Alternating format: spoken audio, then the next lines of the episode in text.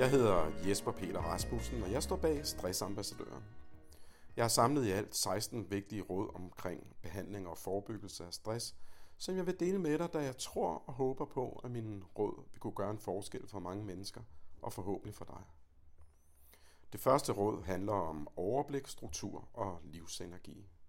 Så dan dig et overblik over og lav en liste over, hvad der stresser dig, som du kan justere på eller måske helt fjerne i din hverdag.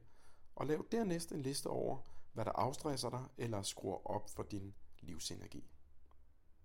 Overblik og struktur er noget af det første, vi mister, når vi bliver stressede, og det er en forudsætning at have overblik over, hvad der stresser dig, for efterfølgende at kunne handle på det. Jo mere vi forstår og gør tingene enkle, desto lettere er det at handle på efterfølgende.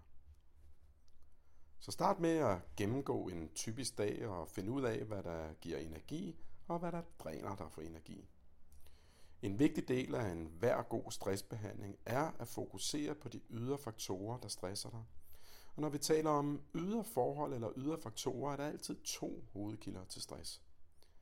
Det ene er dit arbejdsliv eller mangel på arbejde, og det andet er dit privatliv, altså din familiesituation, dit fritidsliv og dine relationer til mennesker omkring dig. Første step er at danne dig et overblik over, hvad der stresser dig.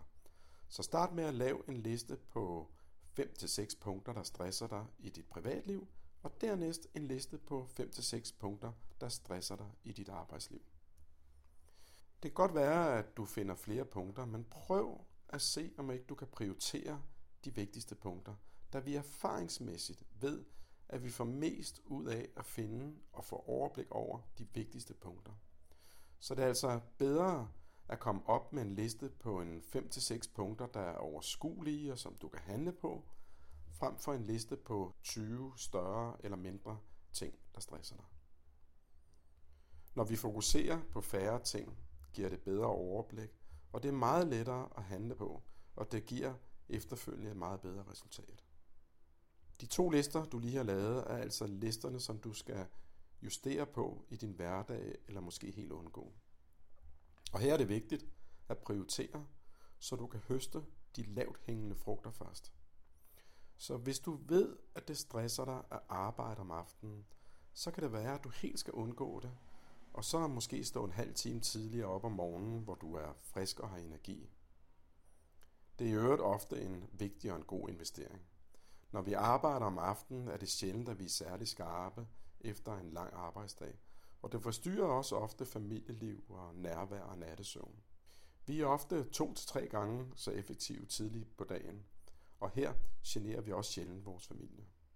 Et andet punkt kan måske være, at I ikke får planlagt familielogistikken, således at I altid er på bagkant med daglige irritationsmomenter og skænderier til følge. Prøv bare at bruge en halv time søndag aften på at tilrettelægge den kommende uge. Så hvem er det, der henter og bringer børnene, og hvornår gør jeg det, og hvem står for middagsmad på hvilke aftener, og hvornår passer det ind i familielivet, at I begge har lidt alene tid. I vil opdage, at bare en halv time kan gøre underværker. Og nu kommer der noget, som er særdeles vigtigt, og som vi ofte glemmer. Du skal nu lave en liste på cirka 10 ting, der giver dig energi, og som du er glad for at foretage dig. Denne liste er din afstresserliste eller din livsenergiliste. Og den skal du have et sted, hvor den altid er tilgængelig, og hvor du altid kan hive den frem, hvis du pludselig opdager, at du er i gang med noget, der er mere energidrænende end energigivende. Det er svært at bryde mønstre og dårlige vaner, så det handler om at hjælpe sig selv eller være på forkant der, hvor udviklingspunkterne er. Jeg havde for nylig en klient, der over et par uger ikke rykkede sig noget særligt, som vedblev med at være lidt smådepressiv og uden større glæde i sit liv. Han havde været stresset over længere tid og holdt sig selv fast i denne tilstand. Da vi dykkede dybere ind i problematikken, opdagede min klient, at han var deprimeret og manglede glæde i sit liv, fordi han dagligt foretog sig en masse ting, der gjorde ham deprimeret og uden livsgnist. Men selv efter at han havde nået til denne erkendelse, formåede han altså ikke rigtigt at handle på det og bryde det mønster med at gøre en masse ting i hverdagen, som han ikke brød sig om. Han havde levet et langt liv, hvor han var vant til at være pligtopfyldende og gøre, hvad der forventedes af ham. Men de senere år havde det altså tippet. Særligt fordi, at han i sit job var blevet frataget en del ansvarsområder, der havde reduceret hans arbejdsliv til kedelige rutineopgaver. Han følte sig handlingslammet, når han stod i situationen, hvor han skulle vælge at foretage sig noget, der gjorde ham glad og som der var livsenergi i, fordi han i nuet ikke rigtig kunne mærke, hvad der ville gøre ham glad. Først da vi tog fat i afstresserlisten skete der noget. For der kunne han sort på hvidt vælge på en liste med 10 punkter, som han jo selv tidligere havde defineret og vidste gjorde ham godt. Så den liste kan både bruges til at finde ting, der giver glæde i livet, og også til ting, der afstresser. Og sjovt nok er det oftest de samme ting, der afstresser og giver livsenergi og bedre humør. Det løser selvfølgelig ikke selve hovedkilden til stressen, nemlig den uholdbare arbejdssituation. Men den tog vi fat på efter nogle gange, da han havde flere kræfter og energi og livsgnist. Og her kommer en meget vigtig pointe. Det kræver både vilje, kraft og motivation for at ændre vigtige og fastlåste livsmønstre.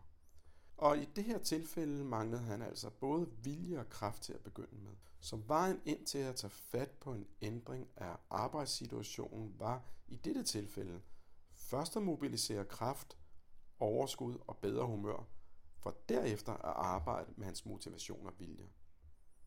Havde vi gjort det i den omvendte rækkefølge, vil det kun have holdt kortvarigt, da han ikke havde energien til at holde fast i motivationen og viljen. Det viser i sidste ende, at det egentlig ikke var så meget, der skulle til for at ændre hans arbejdssituation.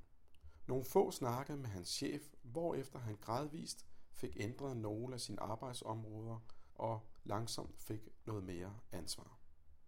Dette tema samt fokus på stressbehandling og forebyggelse generelt er blot nogle af de temaer, vi arbejder med på vores online-kurser, hvor du kan blive stressfri på mindre end 10 uger, og som du kan læse mere om på stressamp.dk. Rigtig god fornøjelse. thank you